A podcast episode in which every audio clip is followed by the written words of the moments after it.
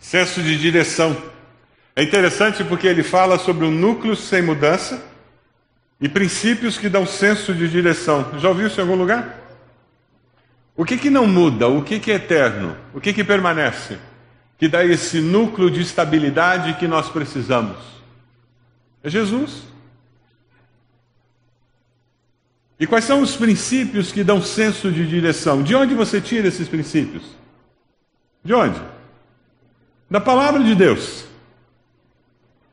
O texto que nós vamos estudar hoje, ele nos fala sobre isso lá em Hebreus 12. Você está com ele conectado aí na sua Bíblia? Portanto, também nós, uma vez que estamos rodeados por tão grande nuvem de testemunhas, livremos-nos de tudo que nos atrapalha, do pecado que nos envolve e corramos com perseverança a corrida que nos é proposta. Versículo 2: Tendo os olhos fitos em quem? Em Jesus, autor e consumador da nossa fé. Ele, pela alegria que lhe fora proposta, suportou a cruz, desprezando a vergonha, e assentou-se à direita do trono de Deus. Pensem bem naquele que suportou tal oposição dos pecadores contra si mesmo, para que vocês não se cansem nem desanimem. Na luta contra o pecado, vocês ainda não resistiram até o ponto de derramar o próprio sangue. A vitória na vida cristã, o viver uma vida de santidade, o viver a plenitude dessa vida abundante que Jesus prometeu e deseja que eu e você tenhamos, acontece quando nós temos um coração ensinável. Lembra que eu falei ontem? Não tem como viver a vida cristã sem ter um coração ensinável. Se eu não tenho a disposição de aprender e de crescer e de continuar crescendo até o dia da minha formatura. Você sabe quando é o dia da formatura, não sabe? Tem um culto marcado para formatura. E vem muita gente para o culto da nossa formatura. A única dificuldade é que você tem uma roupa preparada e uma posição preparada para esse culto da sua formatura. Sabe qual é? Normalmente os parentes vão escolher sua melhor roupa e você vai estar deitado dentro de uma caixa. É o seu enterro. Esse é o dia da sua formatura, é o dia que você vai parar de crescer, o dia que você vai parar de aprender coisa nova. Pergunta a pessoa do lado se ela tem um coração ensinado. Você está disposto a aprender, a sair da zona de conforto, aprender coisas novas, tentar coisas novas? É o único jeito de nós vivermos a plenitude da vida cristã. Um coração ensinável vai levar você a abandonar o que te atrapalha e o que vai levar você a buscar a glória de Deus. Vai ajudar você a abandonar o pecado e buscar uma vida de santificação. Vai ajudar você a perseverar sendo fiel a Deus, mas, sabe, mais do que tudo isso, a vida com o Senhor, esse coração ensinável, vai ajudar você a manter o foco em Cristo Jesus. Manter o foco na pessoa de Cristo Jesus. Dá uma olhadinha no versículo 2. Tendo os olhos fitos em quem? Em Jesus, autor e consumador da nossa fé. Essa é a única forma de você perseverar nesse projeto de vida que dura até o dia da sua morte, de buscar ser semelhante a Cristo, buscar ser santo como Deus é, e de mudar a cada dia, de crescer a cada momento. Você só vai perseverar se você estiver olhando a Jesus. Sabe por quê? Porque pessoas nos desapontam. Eu lamento informar você, se você ainda não ficou desapontado em algum momento com o pastor Gilberto, é uma questão de dias. Ele não é perfeito, creia. Lá na igreja, normalmente, quando alguém começa a, a fazer muita banda de música, elogiar demais, fala muito bem de mim, eu olho para a pessoa e digo que você está precisando conversar com a minha esposa. Porque ela me conhece. E, e, é verdade, nós temos a tendência como seres humanos de construir gurus, a gente gosta de ter guru por perto. Mas sabe, não é só o pastor que vai me desapontar, o meu líder de PG vai me desapontar, os irmãos da igreja vão me desapontar, sabe, a instituição vai me desapontar. É impossível que uma igreja, em determinado momento, não seja aquilo que eu esperava que ela fosse, porque a igreja é uma instituição. E quem é que compõe essa instituição chamada igreja? Seres humanos, que nem eu. Sabe por que, que a gente fica desiludido? A gente fica desiludido porque a gente estava iludido. É o que a palavra diz, desiludido. Eu estava iludido e de repente aconteceu alguma coisa e eu fiquei desiludido. Com o canto do olho, olha para a pessoa do lado. Eu tenho certeza que ela tem algumas ilusões no coração. Ela, né? Você não. Não tem jeito. Nós temos a tendência de esperar mais do marido ou da esposa do que ele vai conseguir fazer, do que ela vai conseguir fazer. Tadinho do marido. Ele tenta, tenta, tenta, mas não adianta, nunca chega lá. E ela sempre acha que ele não tentou o suficiente. Eu estava lá na casa do, dos meus primos, eu estava com o computador aberto, trabalhando, mexendo no, no sermão de hoje. Deus me fez fazer algumas modificações. E a minha prima veio e falou.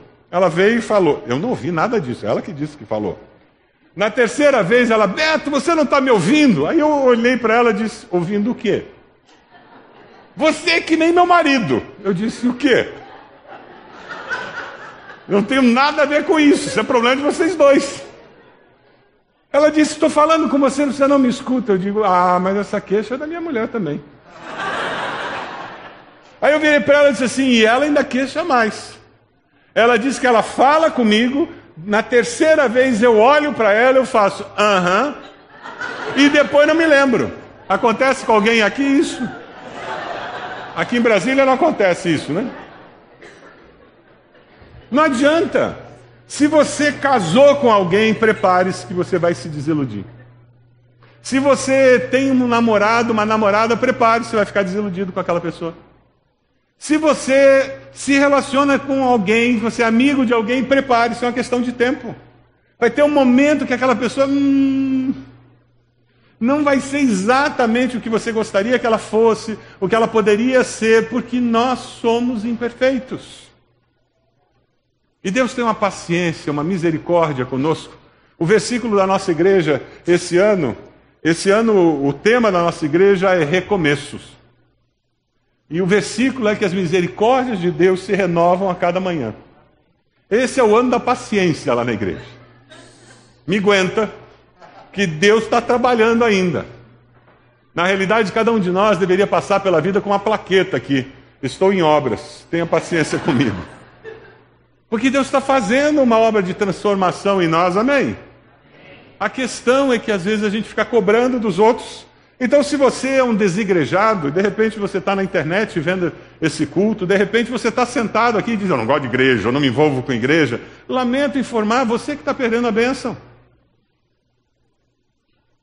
Porque ficar desiludido com a igreja porque teve uma experiência ruim é simplesmente porque você está lidando com seres humanos. E eu garanto que alguém já se desiludiu com você também. Seja bem-vindo ao clube.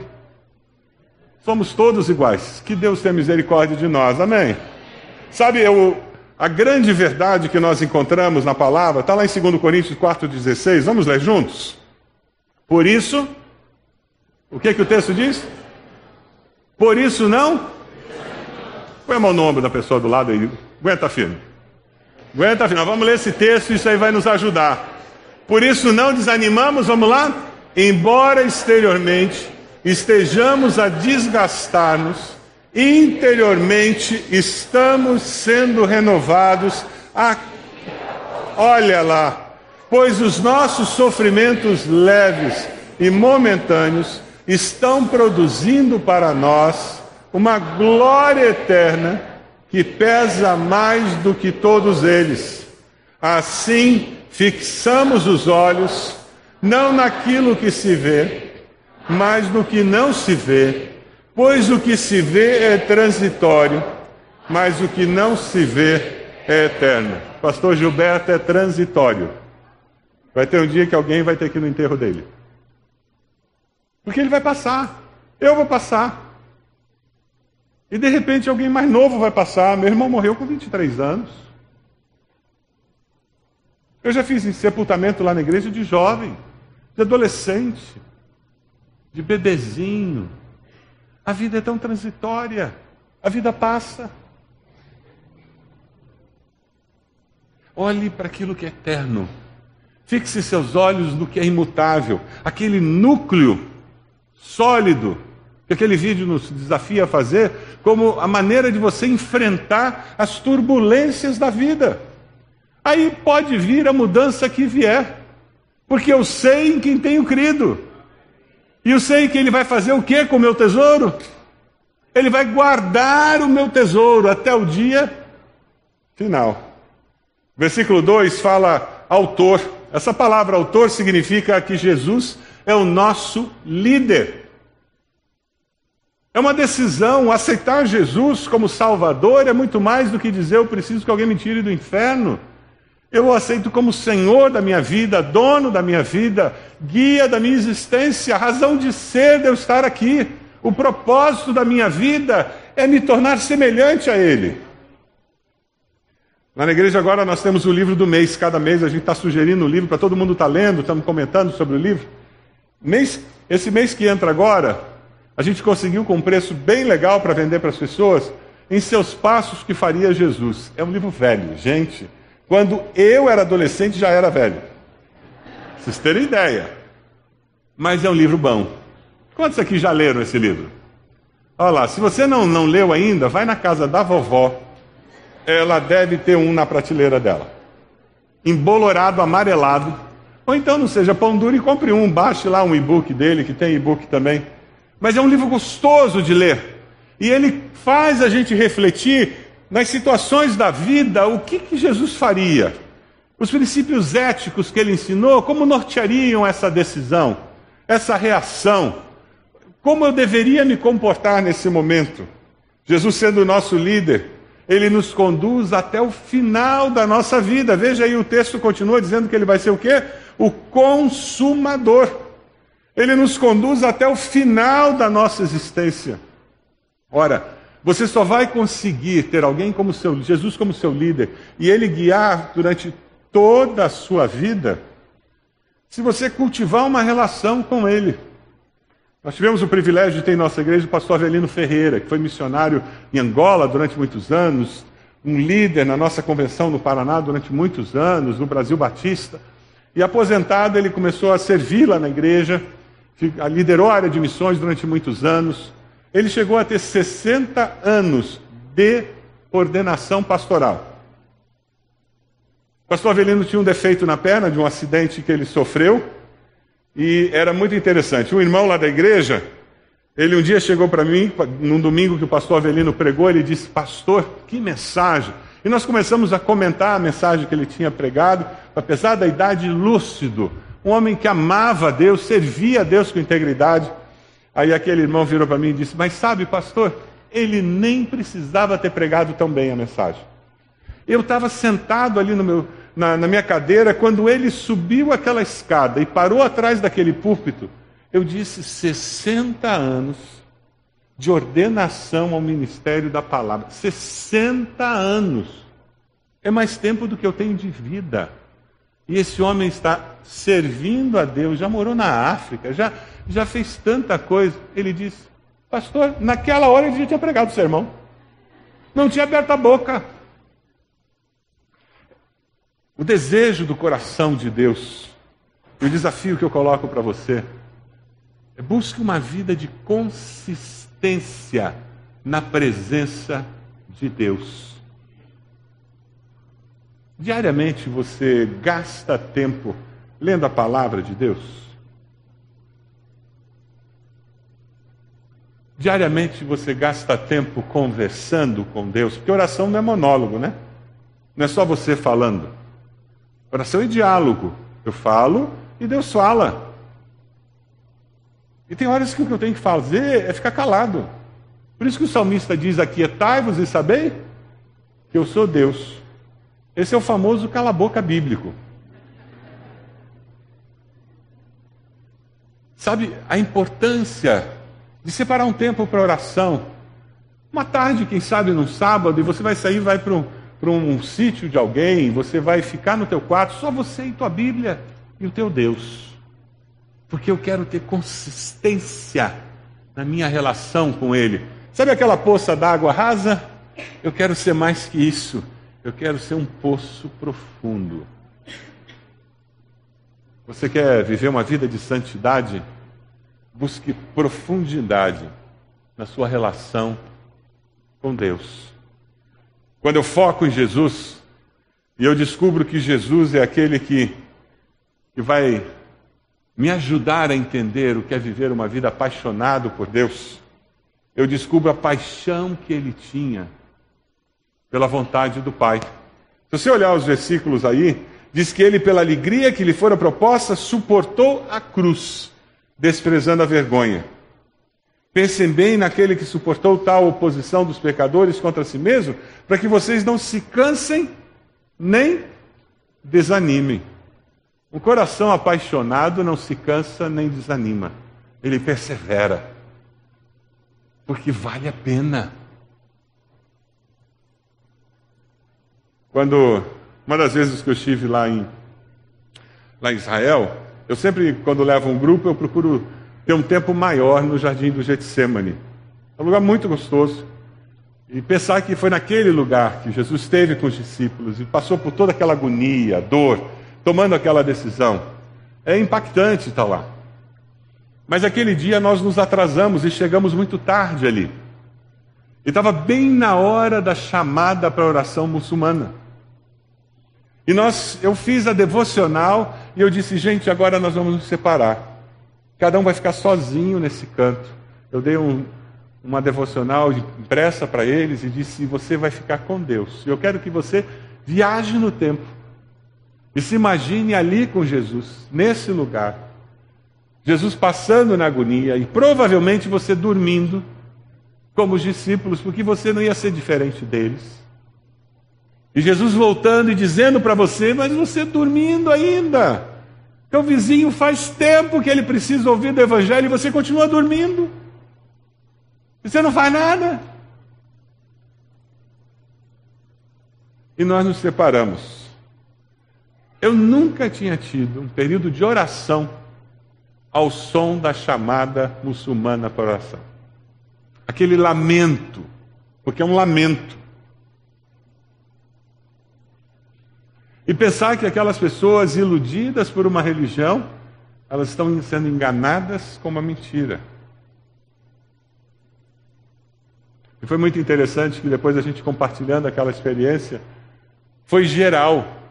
Na realidade, aquele tempo ali se transformou num tempo de clamor pelo mundo muçulmano. Foi impossível a gente fazer outra coisa senão clamar para que Deus de alguma forma se revelasse a tantas pessoas que estavam atendendo aquela chamada. A paixão do Senhor é para que eu e você estejamos descobrindo a vontade do Pai. Lá em Lucas 22, diz que ele, Jesus, se afastou deles a uma pequena distância, ajoelhou-se e começou a orar: Pai, se queres, afasta de mim esse cálice, contudo, não seja feita a minha vontade, mas a tua. Apareceu-lhe então um anjo do céu que o fortalecia. Estando angustiado, ele orou ainda mais intensamente, e o seu suor era como gotas de sangue que caíam no chão.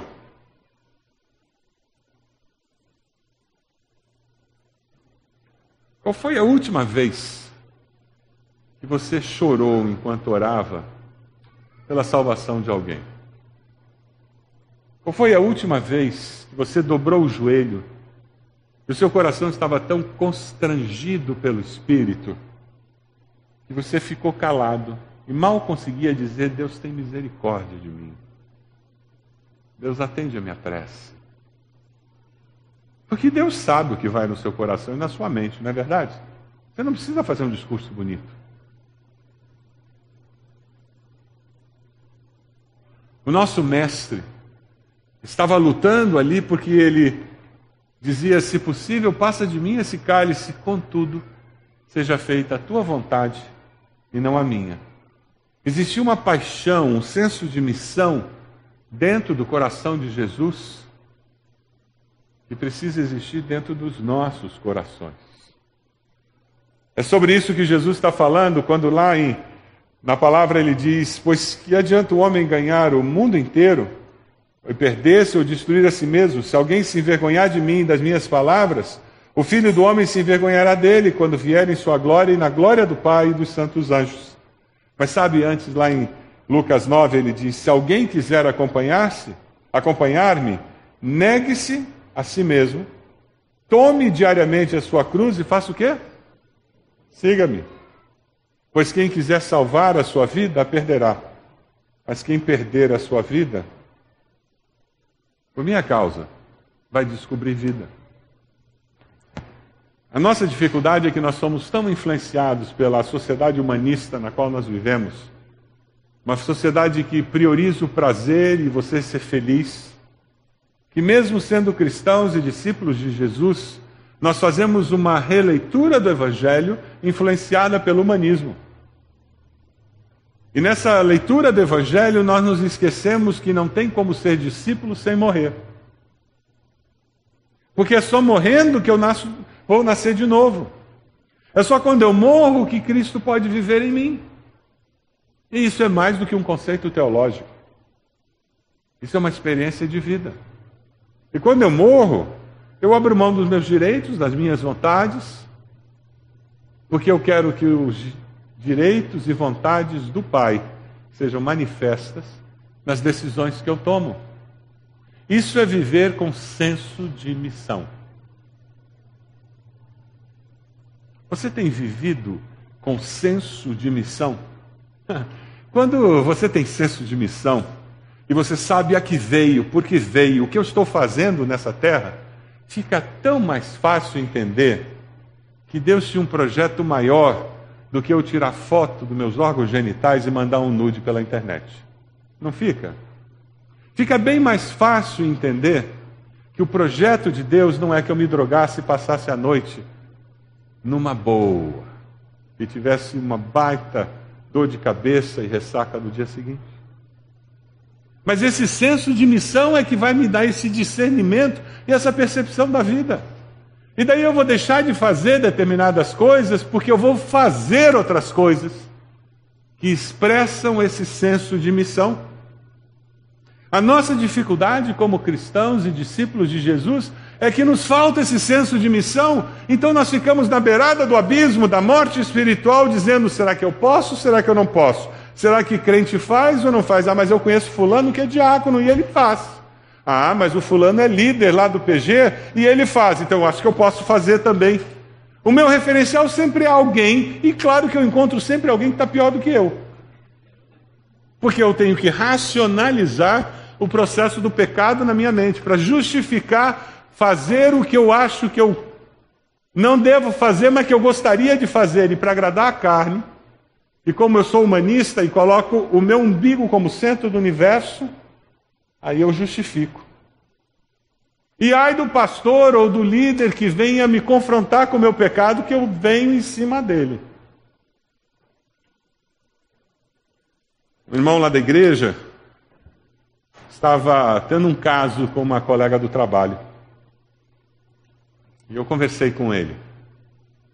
E quando eu sentei para conversar com ele, depois de amenidades aquelas conversas a gente tem, assim, aqueles dez minutinhos de o Atlético vai perder, o Coxa vai ganhar, vai perder, coisa de futebol.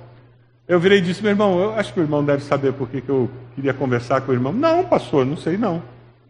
Eu disse, então eu vou direto ao ponto. O irmão está tendo um caso com a fulana.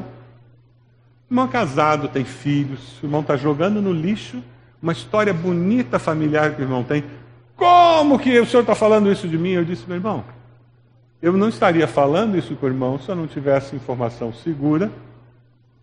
Eu tenho a permissão da pessoa para lhe contar. Foi Fulano que lhe viu assim, assim, assim. Ciclano lhe viu assim, assim, assim. Não! E se eu tenho, o que, que o senhor tem a ver com isso? Quem é o senhor para falar isso comigo? Quem é o senhor? Eu disse, eu sou irmão em Cristo preocupado com a sua família e com a sua vida. Mas como que o senhor vem falar comigo?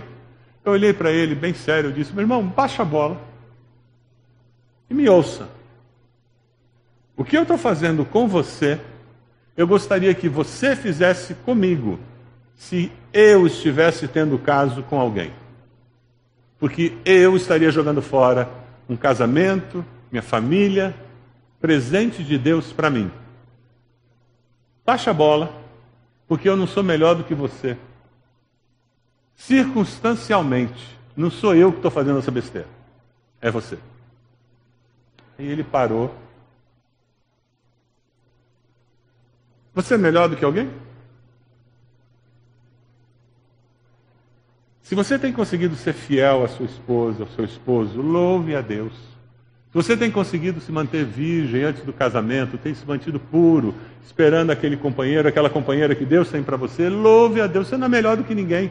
É pura misericórdia de Deus. Se você está separado e você não está vivendo uma vida louca, devassa, simplesmente porque eu me divorciei, meu casamento não deu certo, Deus é misericordioso e está dando vitória para você.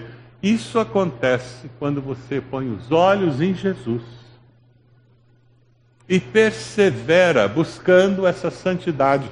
Aí você começa a viver de fato essa vida que Deus tem.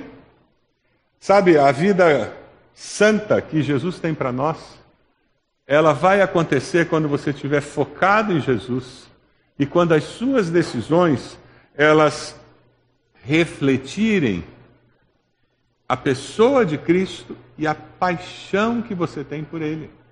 Esse senso de propósito, esse senso de missão. Por que, que você está vivo? Por que Deus manteve você até hoje, respirando? Por que, que você foi alcançado pelo Evangelho um dia? Deus tem um propósito, tem uma missão para você. Quando nós falamos de santificação, nós falamos de manter o nosso foco em Cristo Jesus. E se você olhar o finzinho do versículo, diz que ele assentou-se à direita do trono de Deus. A vida santa vai ser consequência de você focar na posição daquele que você serve. Sabe quem é que você serve? O Filho do Deus vivo, que veio, viveu, morreu e ressuscitou e que um dia voltará para buscar aqueles que são dele. É assim que você persevera. Sabe, alguns de nós construíram Deus à sua imagem e semelhança. E Deus é tão pequeno que Jesus não está sentado à direita de Deus, porque Deus não tem trono lá. E como não existe uma dimensão transcendente infinitamente maior do que eu, ele tem muita dificuldade de enxergar o fato de que Deus vê a vida de um ponto de vista diferente do que eu vejo. Quando você está olhando a vida a partir da, do térreo, você vê a rua de uma maneira. Se você sobe naquele prédio de 20 andares e você olha lá do terraço, você vê a vida de uma maneira completamente diferente. Você vê aquela rua de uma forma muito mais ampla, não é assim que acontece? Essa é uma ilustração simples para nós entendermos como Deus vê a vida. Francis Schaeffer ele faz uma comparação que eu acho muito interessante. Ele diz que todos nós, quando nascemos, nós nascemos e somos colocados na cadeira do natural, regido por leis físicas naturais, nós temos limitações que fazem parte da nossa natureza humana, fazem parte das leis que regem esse mundo natural. E quando nós aceitamos Jesus, nós somos assentados nas regiões celestiais em Cristo Jesus, é que Efésios nos fala, Paulo nos diz em Efésios. Nós somos assentados na cadeira do sobrenatural. Aqui eu vejo a vida conforme eu, a condição humana permite. Quando eu sou assentado na cadeira do sobrenatural, eu vejo a vida como Deus vê. Os meus pensamentos não são os vossos pensamentos, os meus caminhos não são, os, são mais altos que os vossos caminhos. Lembram? Isaías fala sobre isso. E daquela cadeira eu vejo as circunstâncias, as pessoas, como Deus as vê, como Deus percebe. Ele diz o que acontece com muitos que tiveram esse privilégio é que, como eles passaram muitos anos nessa cadeira do natural, e como a grande maioria da população passa a vida nessa cadeira do natural, sabe o que acontece com muitos que estiveram assentados aqui? Eles voltam para a cadeira do natural.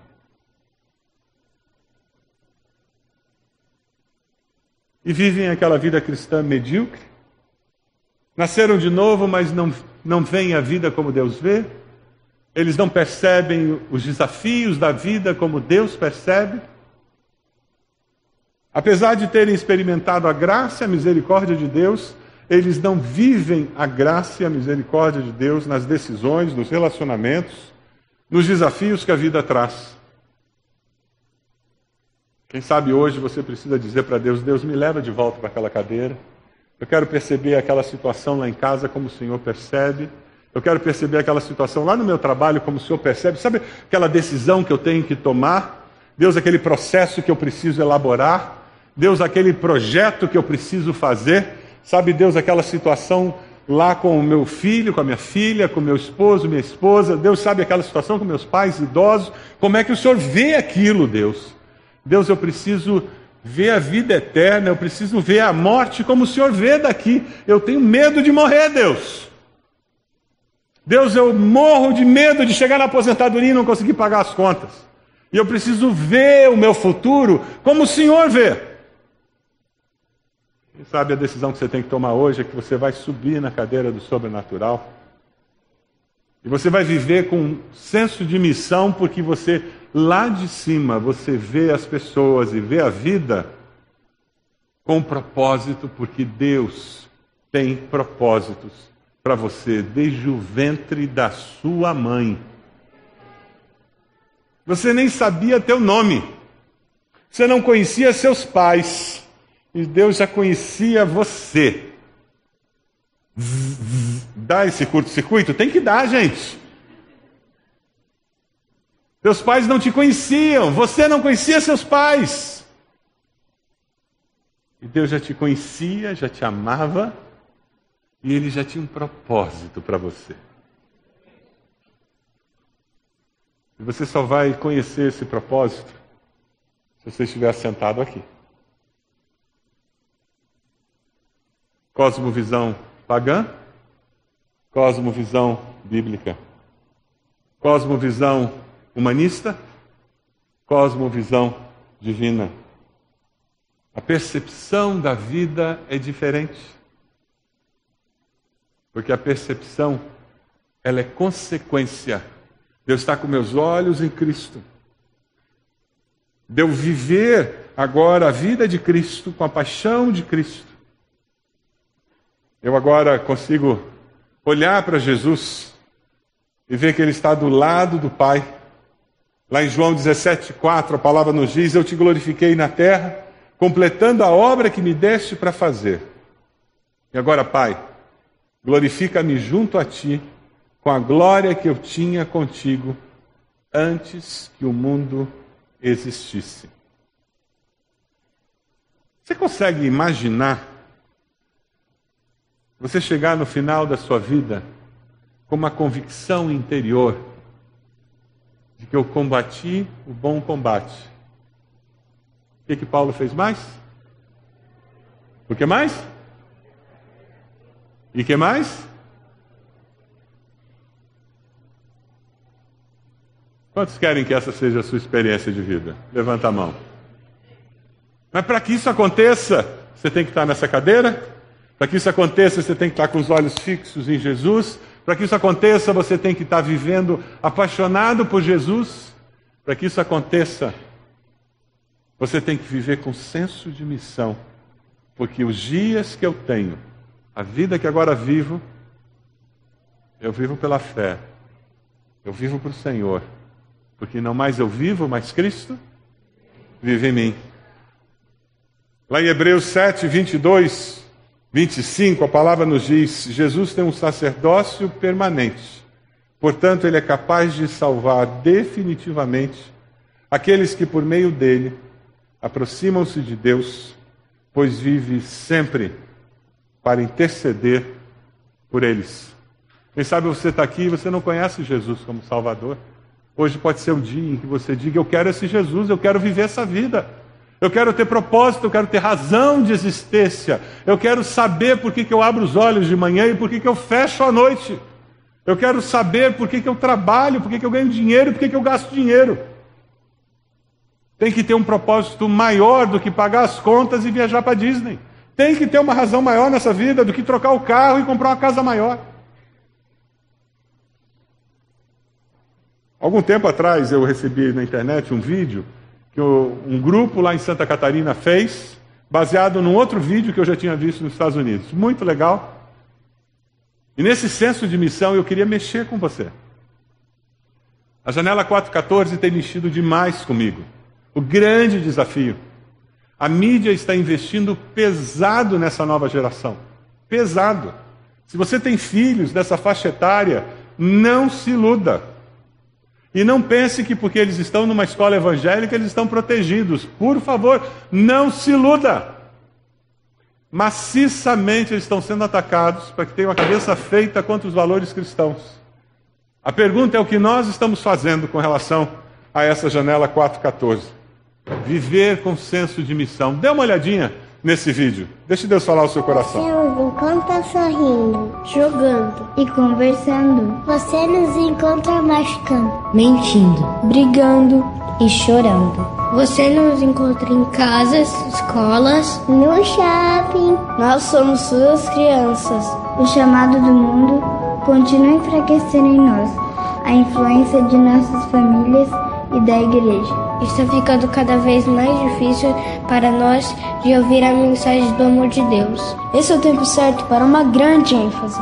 Não precisamos de outro programa. Não precisamos de mais eventos. Nós precisamos de uma igreja que vai ministrar para nós, nos incluindo na família de Deus, através de uma grande variedade de meios e métodos. Nós queremos e precisamos de oportunidades para ministrar aos outros, de uma forma que combine com nossas idades, habilidades e dons espirituais. Podemos servir de várias maneiras. Nós podemos orar pelos outros e ajudar os outros a sentir que eles fazem parte. Podemos aprender a fazer a nossa parte. Podemos até ajudar a tomar decisões. Nós somos discípulos em treinamento, não discípulos em espera. Por favor, não nos subestime. Nós somos a igreja de hoje e a igreja do futuro mas você está correndo o risco de nos perder. Você já está nos perdendo. Você já está nos perdendo. Você já está nos perdendo. Você está nos perdendo.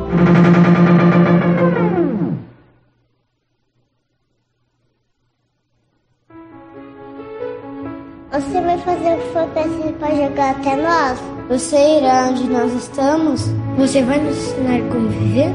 Nós ainda estamos ao seu alcance. Você pode ajudar a mudar as nossas vidas. Por favor, reserve o tempo para compartilhar Cristo conosco. Porque em 10 anos eu vou ter 22 anos. Porque em 10 anos eu vou ter 20 anos. Porque em 10 anos eu vou ter 19 anos.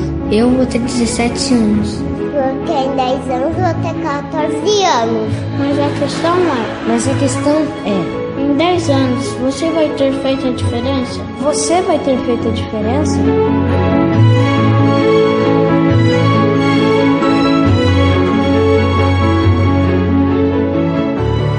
Quem vive senso de missão faz diferença. Impacta gerações. Essas crianças são o Ministério de Jovens e Adolescentes daqui a 10 anos. Agora, nós podemos prepará-los para que eles sejam de fato servos de Deus, servindo, ou para serem pessoas que precisam ser resgatadas, ter cura de alma, cura na mente, porque eles foram deformados por uma sociedade deformada onde eles cresceram. Esse é o desafio da igreja e das famílias. Mas para que isso aconteça, você tem que ser santo. Você tem que viver com senso de missão. Você tem que ter uma percepção maior do que pagar as contas e ser promovido no trabalho. Eu tenho que ver a vida como Deus vê. Rolou na internet um vídeo de um, um jovem que recebeu um coração num transplante. E ele fez uma homenagem para o pai daquela moça que doou o coração. Dê uma olhadinha nesse, nesse vídeo que mostra alguém que recebeu um novo coração.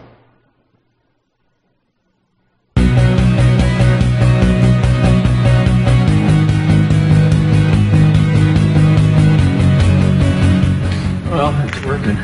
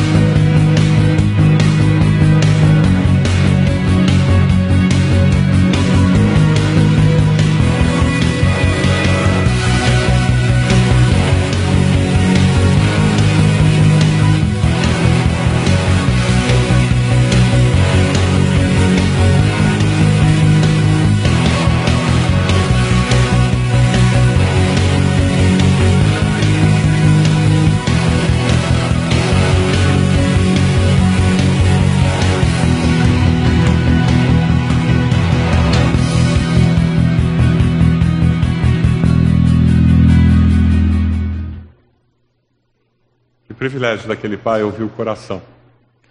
A minha sobrinha morreu com 26 anos de idade, num acidente de carro. Ela também era doadora. Ela doou muito mais do que coração, ela doou rim, fígado, ossos, ah, doou muitas coisas.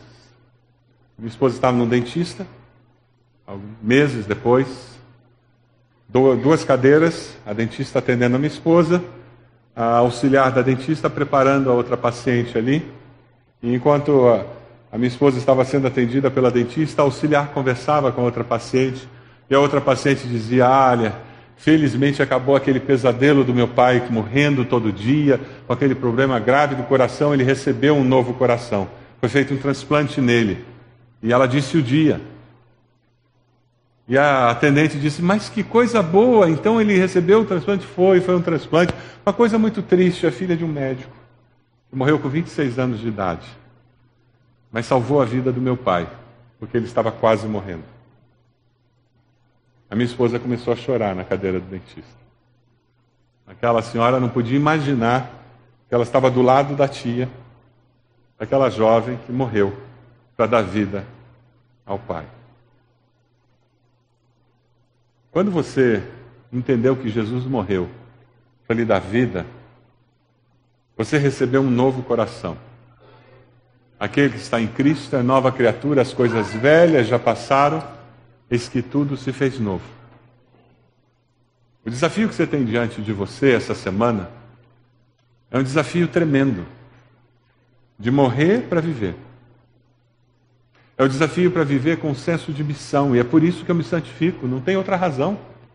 Não é porque a igreja proíbe, não é porque o pastor falou, é porque eu tenho algo tão grande, uma missão tão enorme, que eu não tenho tempo para besteira nessa vida. Eu não tenho tempo para satisfazer simplesmente meus prazeres naturais. Eu tenho coisa mais importante para fazer por causa dessa percepção que Deus me dá. Tudo começa com aceitar Jesus como Salvador. E continua até o dia da morte, quando nós nos encontraremos com o nosso Senhor. Você pode abaixar sua cabeça? Tem algum pecado a ser confessado? Esse é o momento de dizer: Deus, isso é pequeno demais para a missão que o Senhor tem para mim. Eu abro mão, Senhor, desse pecado. E o teu poder vai invadir minha vida agora e vai me capacitar. Eu vou buscar ajuda para ter vitória sobre esse pecado. Tem algum peso, algo que impede você de viver plenamente a vida cristã? Abra mão desse peso e diga a Deus: Eu tenho algo maior, que é servir ao Senhor, é viver como alguém semelhante a Cristo, é abençoar as próximas gerações e essa geração com com a tua salvação, com a tua mensagem. Me dê essa visão maior, Deus. Para que eu abrir mão de algo que é um prazer, é uma alegria, mas que toma meu tempo e me impede de servir ao Senhor de uma forma mais completa. Eu peço que o Senhor me ajude a saber equilibrar a minha agenda e dar prioridade ao que é prioritário para o Senhor. A ver a vida como o Senhor a vê. Ver minha profissão como o Senhor a vê e lá dentro, no ambiente de trabalho, viver com senso de missão, promovendo mudanças que reflitam a santidade do Senhor.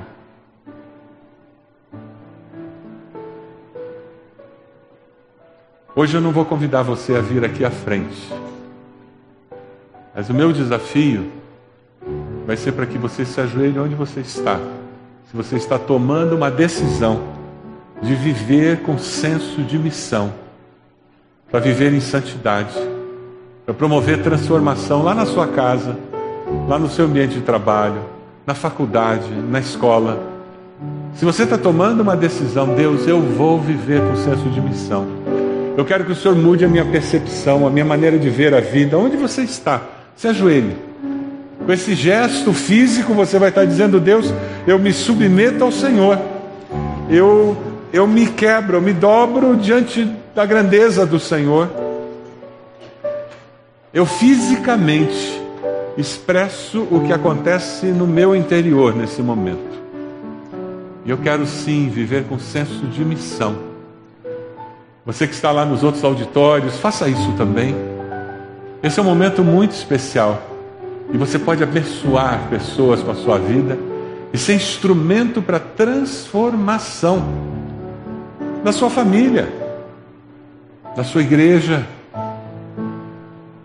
da sua cidade, como Brasília, que é o centro político da nossa nação, precisa ser impactada, como a nossa nação precisa ser impactada. E se Deus trouxe você até aqui, existe um propósito, não foi por acaso. Se Deus colocou você trabalhando onde você trabalha, estudando onde você estuda, morando onde você mora, congregando na igreja que você congrega, não foi por acaso. Existe um propósito do Pai Celeste na sua vida. Diga, Pai Celeste, eu me submeto ao teu propósito. Como Jesus fez ali no jardim do Getsemane, diga, cumpra-se em mim a tua vontade. Diga isso. Cumpra-se em mim a tua vontade. Diga isso. Cumpra-se em mim a tua vontade.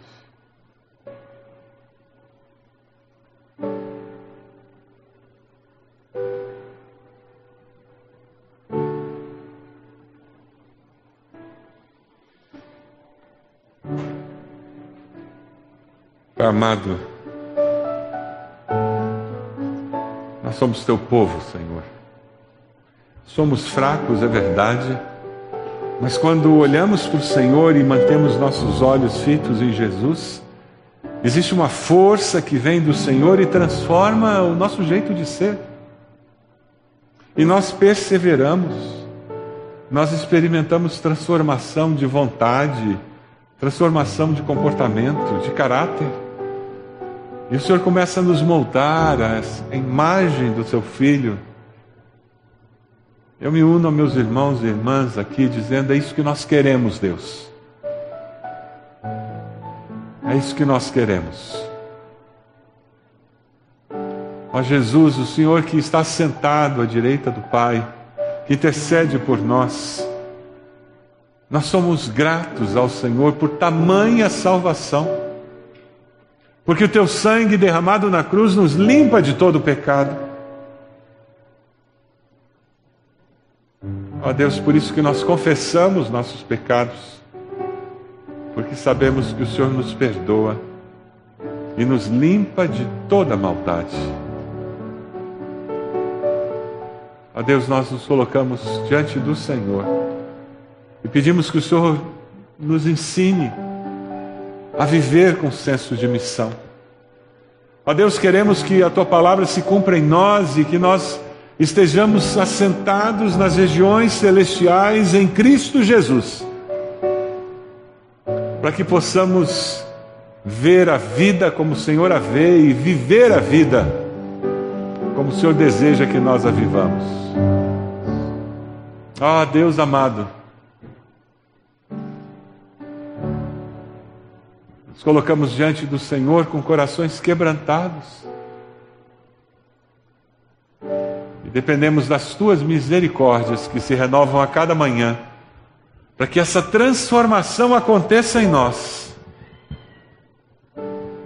Meu Deus, a tua palavra diz que o Senhor opera em nós tanto querer quanto realizar.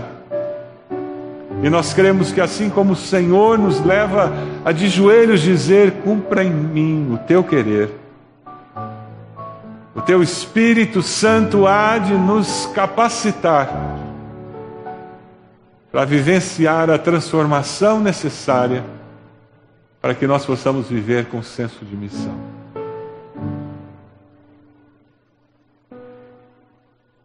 Louvado seja o teu nome, Senhor. Engrandecido seja o Senhor. Louvado sejas. Ó Deus, nós amamos ao Senhor. Nós amamos o Senhor. Receba a nossa adoração. Ó Deus, receba a nossa adoração. O louvor dos nossos lábios.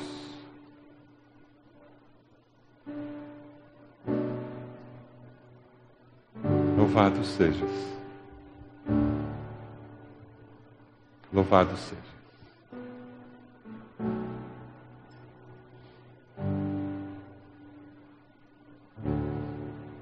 No nome precioso do nosso amado Salvador Jesus. Amém.